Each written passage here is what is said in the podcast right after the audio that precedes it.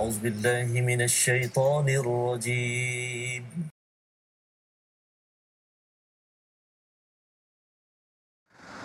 أعوذ بالله من الشيطان الرجيم. بسم الله الرحمن الرحيم. الحمد لله رب العالمين. الرحمن الرحيم. مالك يوم الدين. إياك نعبد وإياك نستعين. اهدنا الصراط المستقيم. صراط الذين أنعمت عليهم غير المغضوب عليهم ولا الضالين.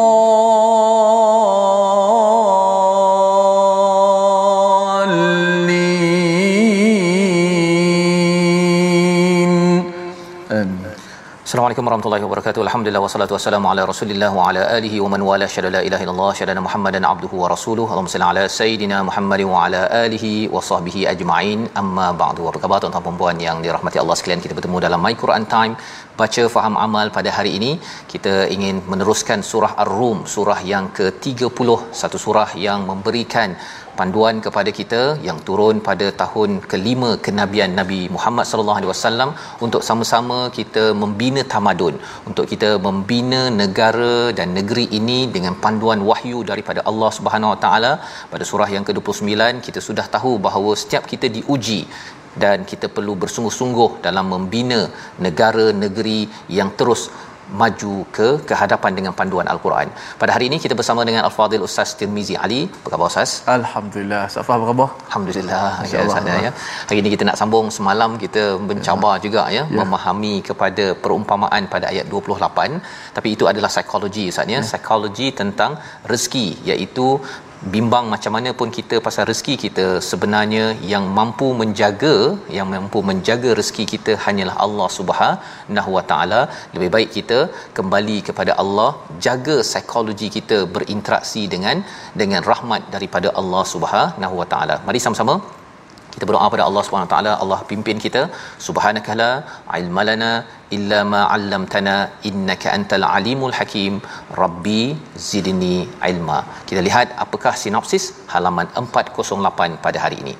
Iaitu pada ayat yang ke-33 hingga ayat 37 kita akan melihat buruknya perilaku sebahagian manusia yang tidak sedar dan kembali kepada Allah kemudian kembali berbuat keburukan ataupun kesyirikan dan seterusnya pada ayat 38 hingga 40 dorongan berinfak sebagai salah satu bukti keimanan dengan pelbagai pemberian yang ada jaminan rezeki pengukuhan dan penegasan tentang hari dikumpulkan kita pada hari kiamat nanti. Dan di hujung pada ayat 41 satu ayat yang selalu kita dengar tentang komentar Allah punca kerosakan di bumi dan di lautan Mari sama-sama kita baca bermula dengan ayat 33 hingga 38 dipimpin Al-Fadhil Ustaz Tirmizi Ali. Alhamdulillah terima kasih uh, Ustaz Fazrul yang sentiasa memberikan pencerahan kepada kita. Uh, kadang-kadang saya sendiri tengok ayat ni mencabar. Mencabar uh, bukan kenapa? Kerana ialah uh, uh, bagaimana kita uh, kurangnya membaca uh, dari sudut terjemahan dan ilmu dan bagaimana Ustaz Fazrul nak transferkan uh, dengan bahasa Al-Quran supaya kita dapat mudah faham Al-Quran ni uh, dengan bahasa yang standard dengan sesuai kemampuan kita Uh, jadi alhamdulillah alhamdulillah daripada semalam tentang konsep rezeki kita dah belajar bagaimana. Hari ini pun uh, banyak berkaitan dengan ekonomi kita tentang zakat, sedekah dan sebagainya. Dan ada ayat-ayat yang pelbagai. Sudah pasti sebenarnya inilah al-Quran yang menjadi terapi kepada kita sebenarnya. Menjadi terapi kepada kita. Bila kita bukan sekadar kita baca hari ini kita tengok makna satu demi satu yang sempat yang adalah. Dalam satu jam my Quran time ni sebab tu kita tak lepaskan peluang kita sama-sama dapat menyemak bacaan dan juga tadabbur al-Quran. Jom ayat 33 hingga 38. Kita baca dengan taranum uh, jiharkah insya-Allah. أعوذ بالله من الشيطان الرجيم وإذا مس الناس ضر دعوا ربهم منيبين إليه. ثم إذا أذاقهم منه رحمة إذا فريق منهم بربهم يشركون. ليكفروا بما آتيناهم فتمتعوا فسوف تعلمون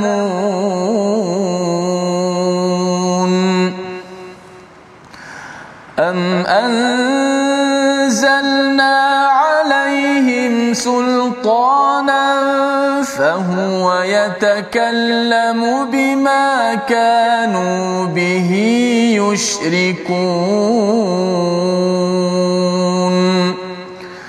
وإذا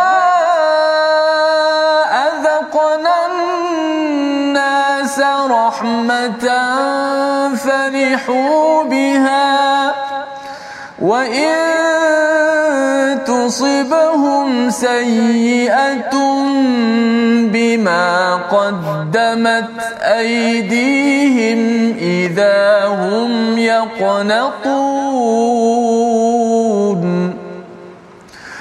أولم يروا أن الله يبسط الرزق لمن يشاء ويقدر.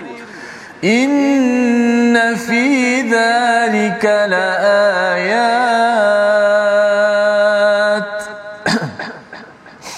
إن في ذلك لآيات لقوم يؤمنون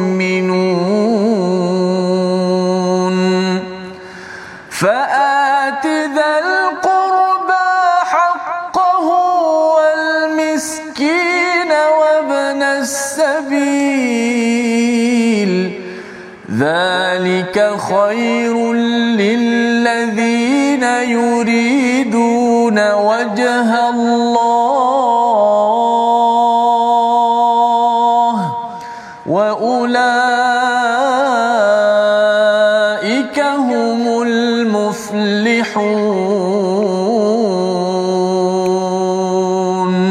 صدق الله. Surah Al-Azim kita bacaan daripada ayat 33 hingga 38 menyambung kepada perbincangan kita semalam iaitu di kalangan manusia ini ada yang daripada Islam ini menghasilkan ataupun membina agama-agama lain. Agama Kristian, agama Yahudi asalnya itu adalah daripada agama yang hanif agama yang lurus daripada daripada Nabi Ibrahim sehinggalah kepada nabi-nabi yang seterusnya.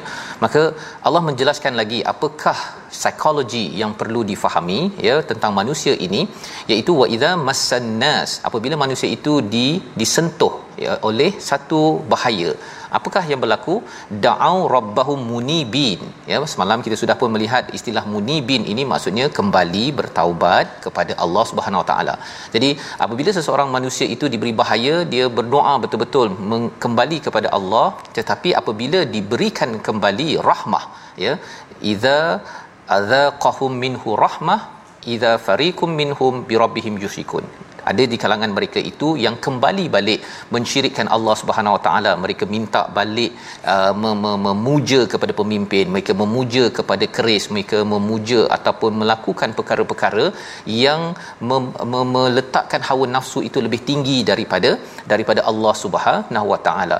Jadi psikologi ini penting diberi perhatian. Kerana apa? Dalam sesuatu tamadun negara ataupun negeri negeri jika ada yang berperangai begini apa jadinya tuan-tuan sesuatu tamadun itu makin lama makin runtuh ustaz itu yang berlaku hmm. ya sesuatu organisasi itu bila dia dah maju dan bila dia ada seperangai begini bila susah dia minta tolong pada Allah betul-betul tapi bila dia dah senang itu dia dah mula dah kata sayalah yang yang yang um, mem- membina kejayaan ini seperti Qarun yang merasakan bahawa kerana ilmu indi ya ilmu indi ini kerana ilmu yang ada di sisiku aku deserve saya yang berhak mendapat kekayaan daripada daripada Allah Subhanahu Wa Taala.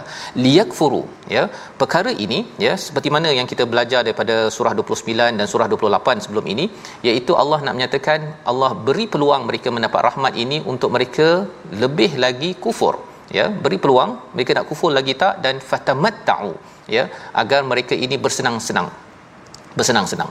Tetapi bagi orang yang beriman dia sedar perkara ini kita dah belajar psikologi ini kita akan cuba oh saya berjaga-jaga bila saya dapat peluang senang dalam hidup saya. Ha itu mesejnya. Fatamatta'u ini sebagai satu sindiran Ustaz ya kepada mm-hmm. orang-orang yang tidak beriman. Tapi bagi kita yang nak percaya melihat ayat 34, oh lama kalau saya dapat senang dalam hidup saya dulu kereta saya biasa-biasa dulu jalan kaki bila saya senang maka jangan sampai saya jadi seperti ayat 34 ini. Sebabnya kalau dalam ayat 66 surah Al-Ankabut sebelum ini Allah menggunakan perkataan fasaufa ya'lamun. Lebih kurang sama Ustaz ya. Mm-hmm. Liyakfuru bima atainahum fayamatta'u. Mm-hmm. Tetapi fasaufa ya'lamun dekat sini fasaufa ta'lamun. Ha kan kalau kita uh, belajar sedikit Al-Quran ini ada ilmu iltifat Ustaz. Aha. Itifat ni ialah bila Allah cakap dia dia mereka mereka tiba-tiba dia Allah tukar kamu semua. Ha. ha ini yang digunakan pada ayat 34. Nak ceritanya apa? Kalau dalam surah Al-Ankabut tu Allah kata agar mereka yang yang kufur itu tahu tetapi kali ini Allah beritahu kepada pendengar pada waktu zaman uh, Mekah itu orang musyrik kamu akan tahu juga ya apa akan berlaku kepada orang yang diberikan kesenangan dan akhirnya akan diazab oleh Allah Subhanahu Wa Taala? Dan bila kita baca kita akan ter, ter, tersentak ya. Fasaufa ta'lamun Allah nak menyatakan kepada saya lah ustaz ya. Contohnya kalau dalam kelas ya dalam kelas kalau adalah seorang tu namanya Ahmad dia selalu main telefon je dalam kelas. Contoh kan main telefon main telefon. Ya cikgu cakap apa? Bagi mereka yang main telefon ya bahaya. Ha jangan main telefon sambil sambil uh, baca Quran. Contohlah kan ya. Tapi tak tak tak terkesan juga Ustaz. Sampailah kepada kalau ada seorang pelajar namanya Ahmad ya. Ahmad mai sini. Ha kan mai sini. Kan cikgu dah beritahu tadi kan. Ha, bila dah tahu Ahmad saja sebenarnya dia dah mula iltifat. Daripada mereka yang tengok telefon ketika baca Quran berhati-hati tapi bila dia cakap Ahmad kamu ni memang tengok telefon ke memang akan terkejut. Hmm. dan itulah perasaan yang perlu kita wujud pada ayat 34 bila Allah menyatakan fasaufa ta fasaufa ta'lamun. Am anzalna alaihim sultanan. Ya. Apa yang mereka buat itu maksudnya mereka tidak mahu untuk kembali pada Allah berbuat kesyirikan itu Allah kata adakah kami menurunkan kepada mereka sultan? Apa maksud sultan? Kekuasaan ataupun bukti yang mereka boleh cakap bima kanu bihi yusyrikun apa yang mereka syirikkan? Mereka cakap bahawa oh sekarang ini kita kena puja balik keris puja balik kepada kubur ataupun puja balik kepada pemimpin yang memberikan rahmat kepada saya. Hmm. Bukannya daripada Allah Subhanahu Wa Taala. Lepas tu sembahyang entah ke mana, kena jaga bos betul-betul. Pasal bos kalau hari lambat nanti bos marah. Tetapi waktu solatnya dia tidak pun kisah itu adalah elemen-elemen yang boleh membawa syirik kepada Allah dengan mentaati manusia melangkau daripada ketaatan kepada Allah Subhanahu wa taala. Seterusnya ayat 36 kita baca sekali lagi Allah menyatakan sekali lagi tentang psikologi manusia. Psikologi ini dalam jiwa rakyat perlu diberi perhatian. Kerana kalau dalam sesebuah negara, negeri, organisasi ahli-ahlinya itu ada ciri 36 dia akan meruntuhkan sesebuah negara. Ayat 36 bersama Ustaz Tirmizi. Baik, kita baca ayat 36. Eh, mudah-mudahan kita tidak menjadi eh, orang-orang yang eh, kita kata lupa apabila pertolongan Allah itu datang. Eh, kita tidak lupa eh, apabila kita senang, kita lupa orang bawah, kita lupa Allah Subhanahu Wa Taala. Kita baca ayat 36 supaya betul-betul menjadi kekuatan kepada diri kita walaupun kita berada di atas, kita sentiasa dipandu dengan petunjuk ilahi insya-Allah. Ayat 36 Safas. Auzubillahi minasyaitonir وإذا أذقنا الناس رحمة فرحوا بها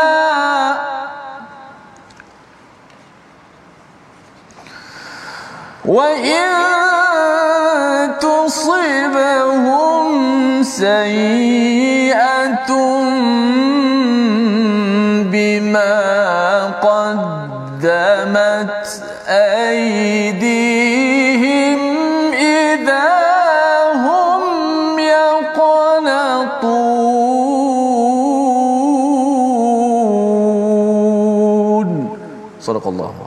dan apabila kami memberikan sesuatu rahmat kepada manusia niscaya mereka gembira dengan rahmat itu. Tetapi apabila mereka ditimpa sesuatu musibah ataupun bahaya kerana kesalahan mereka sendiri seketika itu mereka yaqnatun iaitu mereka berputus berputus asa. Bukannya qunut qanitin yang kita bincang sebelum ini qaf nun ta tetapi ini adalah qaf nun ta ya.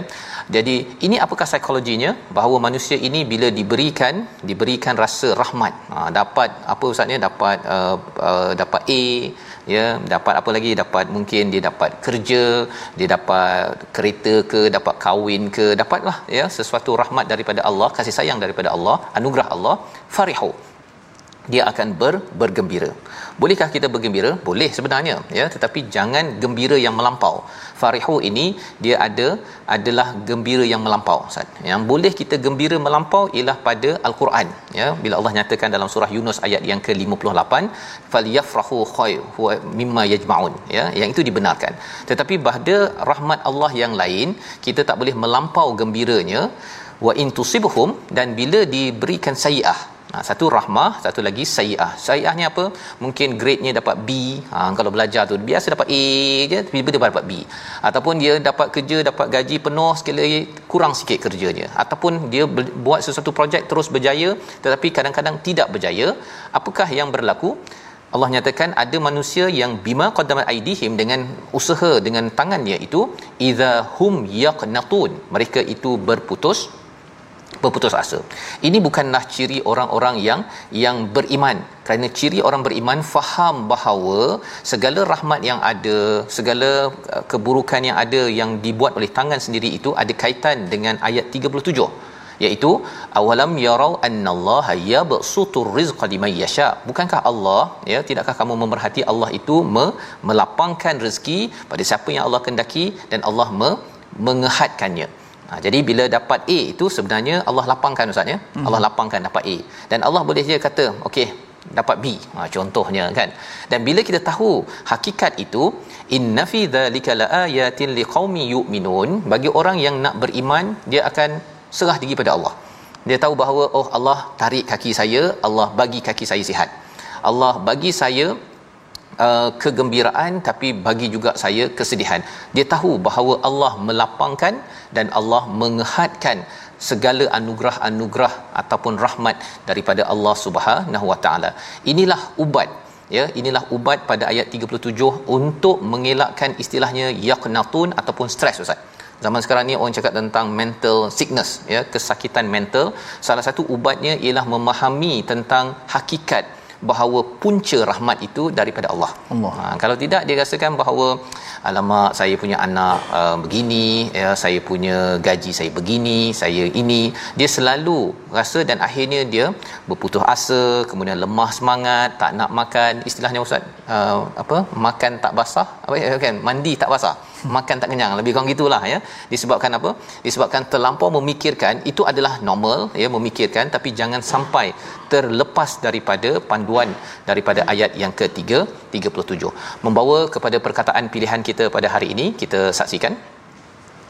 Qanita iaitu kecewa ataupun berputus asa enam kali disebut di dalam al-Quran dan inilah yang kita perhatikan sebentar tadi pada ayat yang ke-36 dan nanti kita akan lihat kepada ayat 38 bila kita dah faham tentang oh Allah melapangkan Allah me- mengehadkan bagaimana nak menguruskan kecewa putus asa depres di dalam kehidupan ini Allah sambung lagi pada ayat yang ke-38 salah satu aktivitinya ialah sibukkan diri dengan memberi kepada kepada orang-orang yang berhak kita akan sama-sama saksikan ya berkongsi apakah isinya. Tapi kita baca dahulu ayat 38 sekali lagi untuk mengingatkan kita beritahu kepada rakan-rakan kita ini adalah ubat. Bagaimana untuk mengubat? Yaqnatun dalam sebuah negara ataupun sebuah negeri. Bersama Ustaz Tirmizi. Ayat 38 auzubillahi minasyaitanir فآت ذا القربى حقه والمسكين وابن السبيل.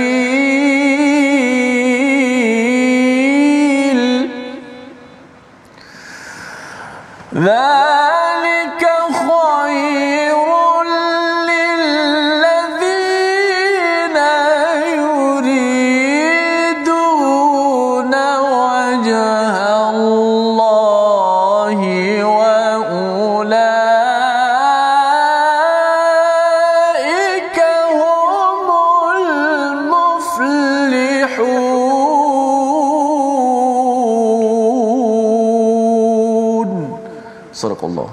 maka berikanlah haknya kepada keluarga terdekat juga kepada orang miskin dan orang-orang yang dalam perjalanan pemberian yang demikian adalah baik bagi orang yang bertujuan memperoleh keredaan daripada Allah Subhanahu Wa Taala dan mereka itulah orang-orang yang ber, beruntung. Ini ada beberapa poin penting bagaimana menguruskan yaqnatun iaitu depress ataupun putus asa ataupun tak bersemangat bila kita menghadapi cabaran-cabaran rahmat yang terhad.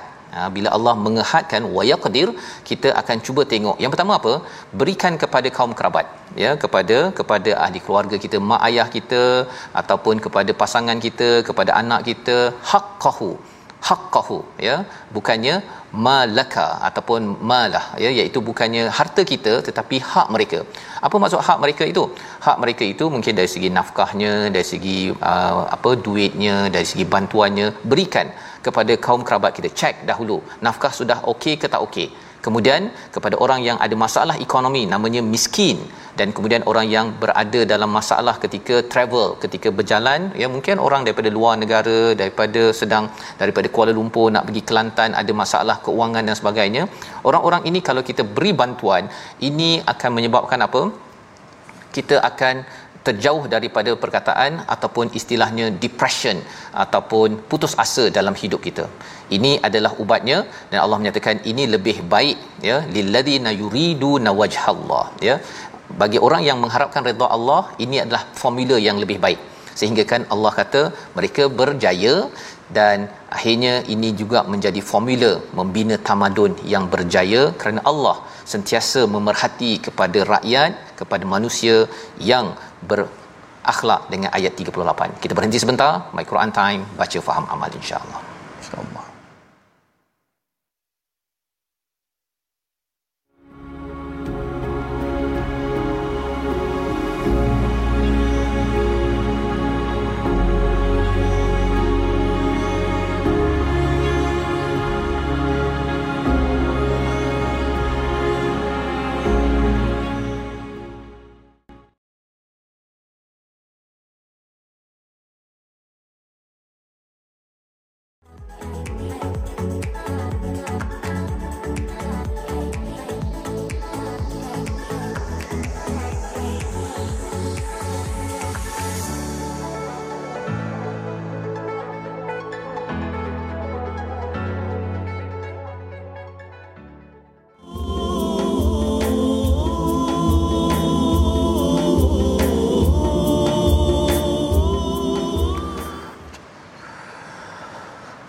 ظهر الفساد في البر والبحر بما كسبت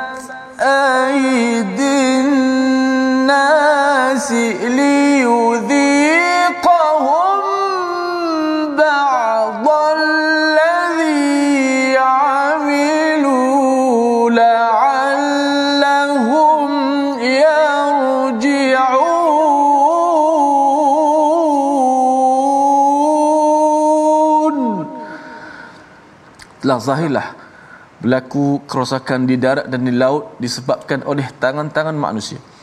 Allah mahu mereka merasakan sebahagian daripada akibat perbuatan tangan mereka agar mereka kembali pada jalan yang benar.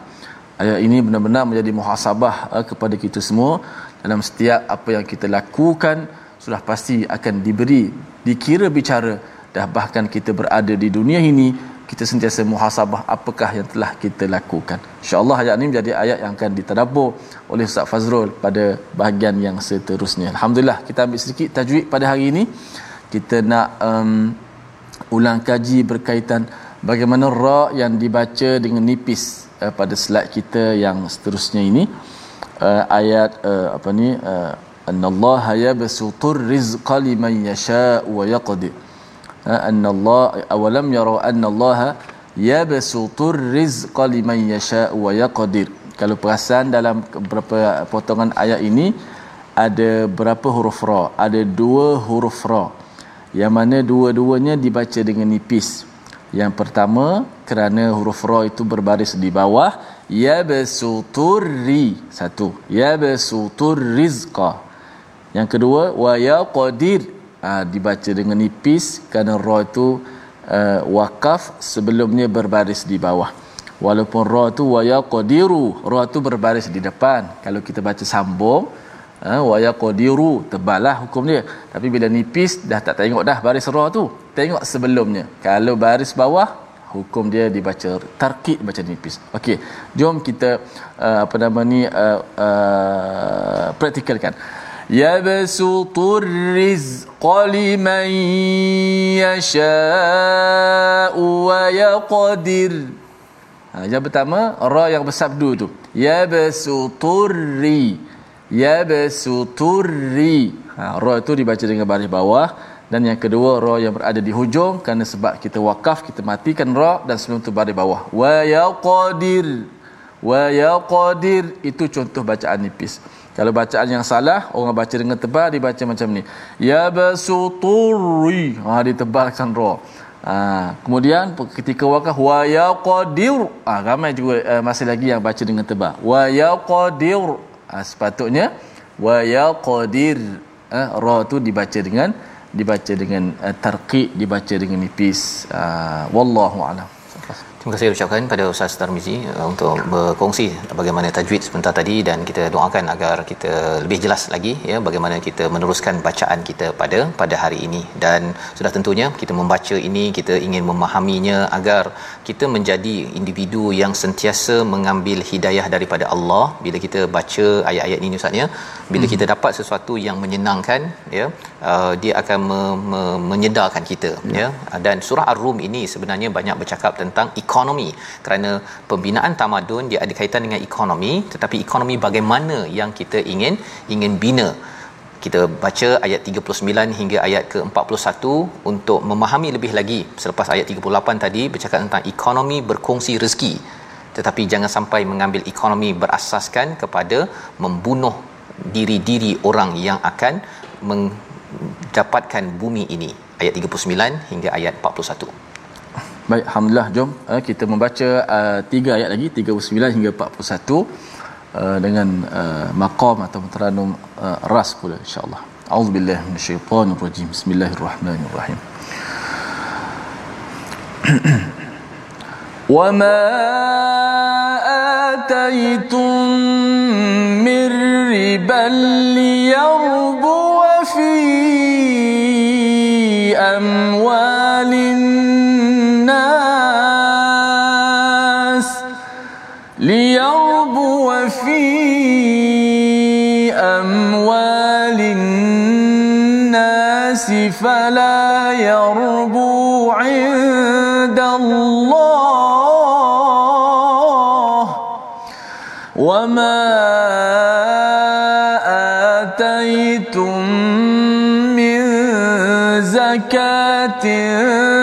تريدون وجه الله.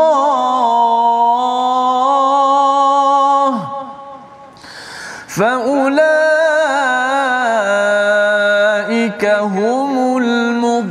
يعرفون الله الذي خلقكم ثم رزقكم ثم يميتكم ثم يحييكم. هل من شركائكم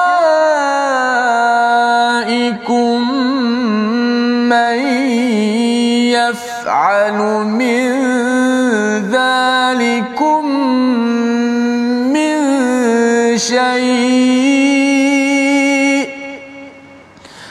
سبحانه سبحانه وتعالى عما يشركون. ظهر الفساد في البر والبحر بما كسبت أيدي الناس ليذيقهم. ليذيقهم بعض الذي عملوا لعلهم يرجعون.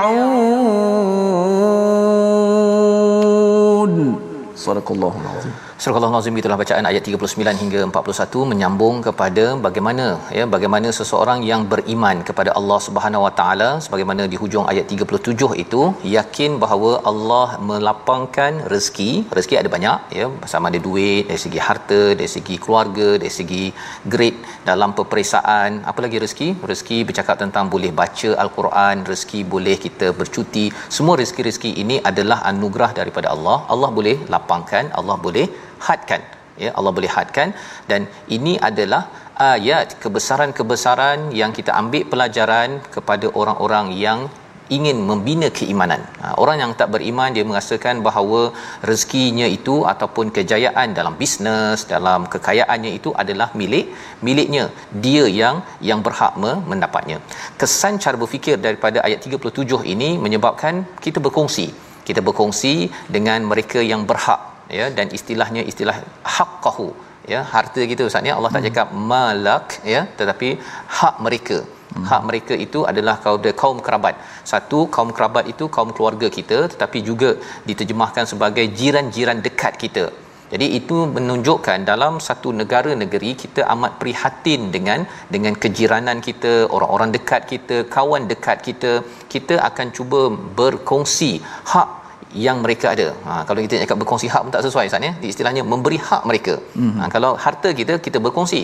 Tapi kalau hak mereka kita rasa bahawa eh dalam akaun saya ni ada ya hak mereka, hak kaum kerabat, saudara saya, kawan saya yang saya ingin sampaikan. Budaya ini adalah budaya orang beriman yang akan membina sesebuah tamadun di selain, selain daripada kita mengenal pasti orang yang ada masalah ekonomi. Contohnya baru ni bila banjir Ustaz ya, mhm. ada rumah-rumah yang mungkin uh, terkesan dan perlukan bantuan, maka kita cari mereka dan memberi bantuan kepada kepada mereka. Baik. Jadi Allah menggelarkan uh, orang yang bersifat begini sebagai berjaya tetapi jangan ambil pada ayat yang ke-39 dan sesuatu riba tambahan yang kamu berikan agar harta manusia bertambah maka tidak bertambah dalam pandangan Allah Subhanahu Wa Taala. Ini adalah ayat makiyah tahun kelima hij, uh, tahun kelima kenabian sudah turun ayat yang bercerita tentang riba. Ya Hamka dalam tafsirnya menceritakan kalau kita tolong orang jangan kita harapkan balasan daripada orang itu ya uh, yang riba di sini dimaksudkan dengan uh, apa berkembang balasannya daripada orang itu satu hmm. penafsiran tetapi ini juga bercakap tentang riba yang dimaklumi iaitu bila kita bagi pinjaman kepada seseorang kemudian kita minta dibayar lebih itu riba Ustaz ya. Selain daripada kalau orang ambil kredit kad ya bayar lebih selepas itu riba ataupun tukarkan. Ini adalah hukum yang kita boleh belajar hmm. dalam kelas-kelas muamalat bersama dengan tokoh-tokoh yang ada. Tetapi apa nak cerita dekat sini? Wama utitu mir ribal mir ribal liyarbu fi amwalin nas iaitu dia tidak akan Uh, bertambah sebenarnya dia nak cakap pada manusia uh, sila bagi duit dekat saya saya akan uh, kembangkan duit anda. Uh, asas kepada riba ni ustaz ya ialah tak payah berusaha tapi duit berkembang. Hmm. Uh, tapi kalau kita buat bisnes dengan duit yang ada, kita berusaha, dia ada untung, rugi, itu adalah biasa. Tetapi riba ini adalah sentiasa mendapat untung. Contohnya ialah kalau simpan dalam satu akaun dalam bank, confirm hujung tahun dapat 3%. Itu riba. Kan? Confirm, tak ada tak pasti, memang dapat itu adalah riba. Maka Allah menyatakan apa? Fala yarbu indallah. Sesungguhnya harta-harta yang disimpan ataupun yang terlibat dengan riba ini dia tidak ber, berkembang. Dia merasakan berkembang tetapi bagi Allah dia tidak berkembang di sisi Allah. Wa ma utitum min zakah apa yang telah diberikan daripada zakat mencari keredaan Allah itulah yang akan berlipat kali berlipat kali ganda. Jadi ayat 39 ini adalah amat penting Ustaz ya sebenarnya hmm. dalam sebuah negara. Pasal bila dalam sebuah negara negeri kalau katakan orang beli rumah harga 300,000 buat pinjaman dia kena bayar sampai 900,000 ataupun 1 juta. Kita boleh bayangkan lepas 20 30 tahun rumah itu tidak akan dijual lagi dengan harga 300,000. Betul. Dia akan dijual dengan harga 1 juta. Dan lepas itu dia buat pinjaman lagi 1 juta jadi 3 juta. Hmm. Jadi 30 tahun lagi rumah itu akan jadi 3 juta. Cuba bayangkan kalau gaji pada tahun uh, 2000 gaji biasa orang dapat 1000 kan? Kemudian 30 tahun lepas itu kalau kali 3 sepatutnya 3000 kalau masuk kerja jadi 3000 tapi bila saya tengok kepada uh, orang-orang yang lebih awal bekerja dulu dia kerja kilang 1000 jarang kilang sekarang terus ada gaji starting 3000 ya? Nak menceritakan apa? Kemungkinan besar untuk orang membeli rumah contohlah dalam konteks ini itu adalah amat amat sukar. Dan inilah yang merosakkan sesebuah negara dalam bab ekonomi ya dan di dalam perbincangan riba ini Allah menyatakan bahawa fala yarbu indallah bahawa tidak berkembang. Jadi sebuah negara ataupun sebuah negeri ataupun sebuah keluarga kalau dibesarkan dengan riba, pinjaman riba, beli TV pakai riba Ustaz pasal tak sabar nak dapat TV besar jadi pergilah ke satu tempat ya. Ha, beli. Bayar seringgit saja. Ataupun tak payah bayar tu dapat uh, apa dapat TV besar. Rupa-rupanya kena bayar sampai sampai 10 tahun harga uh, TV mungkinlah seribu setengah tapi jadi sampai 10000 selepas bayar berbulan-bulan tersebut. Jadi perkara ini tuan-tuan mungkin bagi setengah orang dia kata bahawa oh saya kena terpaksa disebabkan apa? Saya tak ada duit itulah cabaran yang kita kena faham sebenar-benarnya. Riba ini adalah memberi kepuasan jangka masa pendek tetapi untuk jangka masa panjang ianya amat menekan bagi seseorang dan malah dia merosakkan ekonomi bagi sesebuah negeri ataupun negara. Jadi di situlah sebenarnya kita kembali pada zakat. Zakat adalah alternatif maksudnya hmm. infak zakat ayat infak pada ayat 38 tadi zakat pada ayat 39 ini adalah elemen bagaimana untuk membina ekonomi telah terbukti dalam sejarah bagaimana dengan riba Yahudi dan di uh, di di diberi alternatif dengan infak dan zakat pada zaman Nabi umat Islam naik ustaz. Ekonomi bagus sampai ber 800 tahun tetapi bila mula riba masuk balik maka akhirnya jatuhlah ya kerajaan Islam termasuk dengan komitmen kepada kepada al-Quran ataupun hidayah ini sendiri. Ayat 40 adalah satu penerangan kembali balik dalam kegalauan ekonomi yang ada macam mana saya nak uruskan ekonomi negara negeri keluarga saya? Ayat 40 kita baca sekali lagi. Silakan ustaz. Baik kita baca pada ayat yang ke 40 Uh, ada beberapa kali summa summa. Ya, kemudian betul. kemudian itu uh, pasti ada tafsiran-tafsiran tersendiri insyaallah kita akan uh, belajar. Namun kita baca terlebih dahulu ayat yang ke-40 Auzubillahi minasyaitonir rajim الله الذي خلقكم ثم رزقكم ثم يميتكم ثم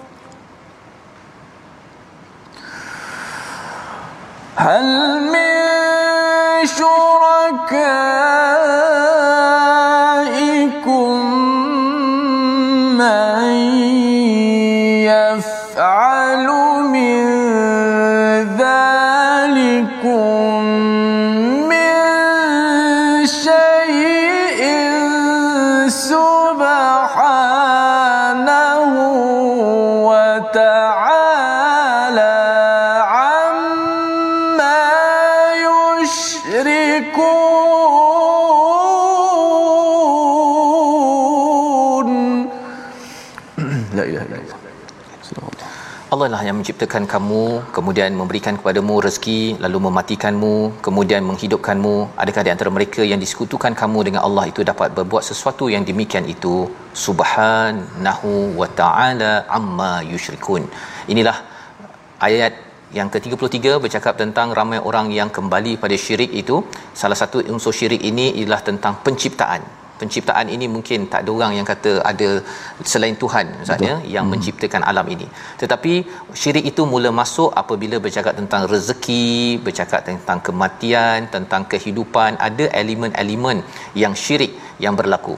Jadi bila kita faham bahawa sebenarnya yang menciptakan kita daripada kosong kepada ada ini adalah Allah kemudian Allah lah yang membekalkan oksigen tentang alam ini pelbagai rezeki yang ada dan juga Allah lah yang mematikan dan kemudian menghidupkan nak bercerita tentang hari akhirat kita perlu ada mindset rezeki yang saya dapat hari ini adakah bila ditanya di akhirat nanti saya saya dimatikan dan kemudian dihidupkan kembali nanti adakah saya lulus ha ya. Adakah saya lulus? Kerana apa? Kalau saya menggunakan sistem riba ataupun saya menggunakan sistem yang tidak di diluluskan oleh Allah Subhanahu Wa Taala maksudnya mengambil syuraka ikum sebenarnya tak ada siapa yang yang uh, yang mampu menandingi Allah yang menciptakan memberi rezeki mematikan dan juga meng, menghidupkan jadi proses itu daripada kosong kita tak ada apa-apa kepada hidup di dunia ini sampai ke akhirat ini digambarkan pada awal ayat yang ke-40 untuk kita fikir bersama. Rezeki saya dapat daripada mana? Saya gunakan untuk apa? Dan adakah ianya boleh menjadi bekalan apabila saya sampai ke akhirat sana. Cara berfikir begini jika ia melatari kepada sistem ekonomi dalam sesebuah keluarga, negeri dan negara, maka apa kesannya tuan-tuan? Tak ada orang berani ambil rasuah Ustaz. Mm-hmm. Ha, tak ada orang yang berani untuk tipu, buat scam kan, untuk tipu orang, tipu makcik-makcik uh, pakai goris dan menang kerana apa? Pasal dia tahu bahawa bahawa dulu saya tak pandai pun nak tipu yeah. orang kan. Saya semua bergantung pada mak saya, mak saya dapat bantuan daripada Allah yang menciptakan saya Allah bagi rezeki kemudian bila dah pandai sikit tu ha mulalah kan nak mengguna salah guna kuasa salah guna ilmu yang kita doakan kita jangan jadi orang kita orang Islam ya tetapi amalan-amalannya itu ada amalan syirik dengan letakkan hawa nafsu sebagai cara berfikir dalam menguruskan kuasa dan juga harta yang yang ada. Dia bila syirik ini berlaku saatnya. Hmm. Kalau kita tengok dalam kerajaan Turki, bila dia jatuh itu, amalan syirik ini banyak. Orang mula menyembah kepada kubur-kubur hmm. ya kepada tempat-tempat tertentu dan cara berfikir yang rosak itu sehingga kan mereka rasakan okey kot kalau kita ambil sikit-sikit Ha ya ambil sikit-sikit bawah meja tu dia dah mula dah cara berfikir itu dia discount kepada hukum halal dalam dalam al-Quran kerana elemen syirik ini dia merosakkan cara berfikir mm-hmm. dan ini membawa kepada kerosakan Allah nyatakan zaharal fasadu fil barri wal bar bima kasabat aidin nas. Kerosakan di darat dan di lautan itu darat apa? Kita tengok sekarang ustaz kan? Macam banyak tempat-tempat pokok kan? Ya pokok habis ya orang buat uh, rumah dan ada yang kata eh sebenarnya rumah ni halal dia boleh tetapi sebenarnya ada tempat tanah tu tak boleh di dimajukan dimajukan juga. Kerana kerana bima kasabat aidin nas kerana tangan-tangan manusia yang luluskan ya okey bolehlah. Ya sebenarnya tempat ini adalah tempat yang tak selamat. Tapi disebabkan ada ada peluang dapat ekstra duit ya sign ya. Dengan sign tersebut maka akhirnya apa? Liyudhiqahum ba'dallazi amilu. Allah berikan beberapa kerosakan-kerosakan dan akhirnya kita terkesan sebenarnya Allah nak suruh kita fikir balik ya. Segala uh, contohnya banjir ustaz ya. Hmm. ataupun kita bercakap tentang uh, cabaran ekonomi cabaran sosial yang ada Allah nak suruh kita kembali balik. Kembali pada apa? Kembali balik pada al-Quran ini tengok balik ya Allah ada benda-benda ketika saya ada kuasa saya ada saya ada harta tapi saya salah guna. Orang ada harta pun boleh salah guna ustaz ya. Betul. Kalau kita betul. duit banyak kan pergi ke supermarket tu beli je. Kan pergi makan ambil je. Lepas tu buang kalau tak tak nak makan. Itu juga adalah satu kerosakan ya yang perlu kita jaga. Selain daripada rosaknya dari segi cara makan kita cara kita uruskan apa-apa yang Allah berikan. Jadi ini panduan untuk kita membawa pada resolusi pada hari ini kita saksikan. Yang pertama terus mensyukuri rahmat Allah dan tidak mensyirikkannya. Yang kedua berhati-hati dengan kesenangan yang ada agar ia tidak menjauhkan kita daripada Allah Subhanahu Wa Taala. Yang ketiga jauhi riba kad kredit ataupun apa-apa sahaja yang menyebabkan kita terlibat dengan riba ya kalau ianya riba jauhkan dan kita perkasakan zakat dan infak dalam negara-negeri kita kita berdoa Bismillahirrahmanirrahim. Alhamdulillahirabbil wassalatu wassalamu ala asyrafil anbiya'i wal mursalin wa ala alihi wa sahbihi ajma'in. Allahumma ja'alna minal mukhlasin. Allahumma ja'alna minal mukhlasin. Ya Allah, jadikanlah kami orang-orang yang ikhlas beribadah kepada-Mu ya Allah. Kurniakanlah pada kami hati yang ikhlas dalam melakukan ibadah ya Allah. Kurniakanlah hati kami hati yang rendah khusyuk kepada-Mu ya Allah hati yang tidak mengharapkan balasan manusia kecuali balasan daripada-Mu ya Allah kami mengharapkan redha daripada-Mu ya Allah kami mengharapkan belas kasih daripada-Mu ya Allah kami mengharapkan pandangan-Mu ya Allah pandanganlah kami pandanglah kami ya Allah dengan pandangan yang rahmat ya Allah. Janganlah kau hukum kami di atas kelalaian dan kecuaian tangan-tangan kami ya Allah. Ampunkanlah dosa kami ya Allah. Terimalah akan amal dan taubat kami semua ini ya Allah. Amin. Ya rabbal alamin Amin ya rabbal alamin. Moga-moga Allah mengampunkan kita, mengabulkan doa kita dan terus kita dapat mengamalkan ayat yang ke-38 sebentar tadi untuk kita banyakkan lagi berinfak salah satunya dalam tabung gerakan al-Quran sebagai satu platform untuk kita sama-sama menggerakkan kesedaran tauhid yang akan memajukan lagi ekonomi bukannya menghancurkannya dengan sistem-sistem yang dihasilkan oleh sumber yang melawan kepada panduan daripada Allah Subhanahu taala. Kita bertemu lagi dalam ulangan pada malam ini dan juga pada pagi esok dan terus kita bersama halaman baru My Quran Time baca faham amal insya-Allah.